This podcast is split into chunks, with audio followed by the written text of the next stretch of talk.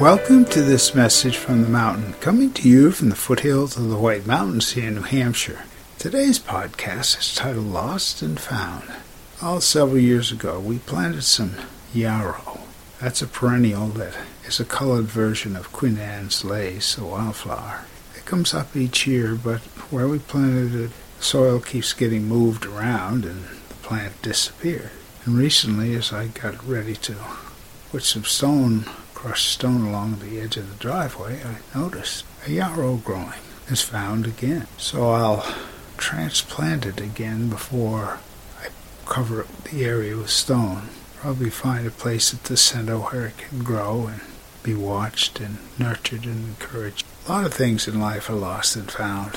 We're constantly finding things that we thought we'd thrown away or looking for things that we lost that we can't find again.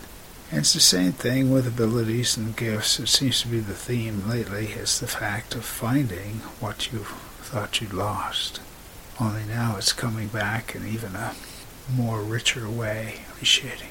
Might be an artistic gift, a musical gift, uh, writing abilities, or an intuitive ability, or something totally else. Just being open to always rediscovering again for the first time something that you have that is found again. My name is Michael Hathaway, and this is Message from the Mountain. It is my prayer these words are right and good for you whenever you hear them. Thank you so much for listening.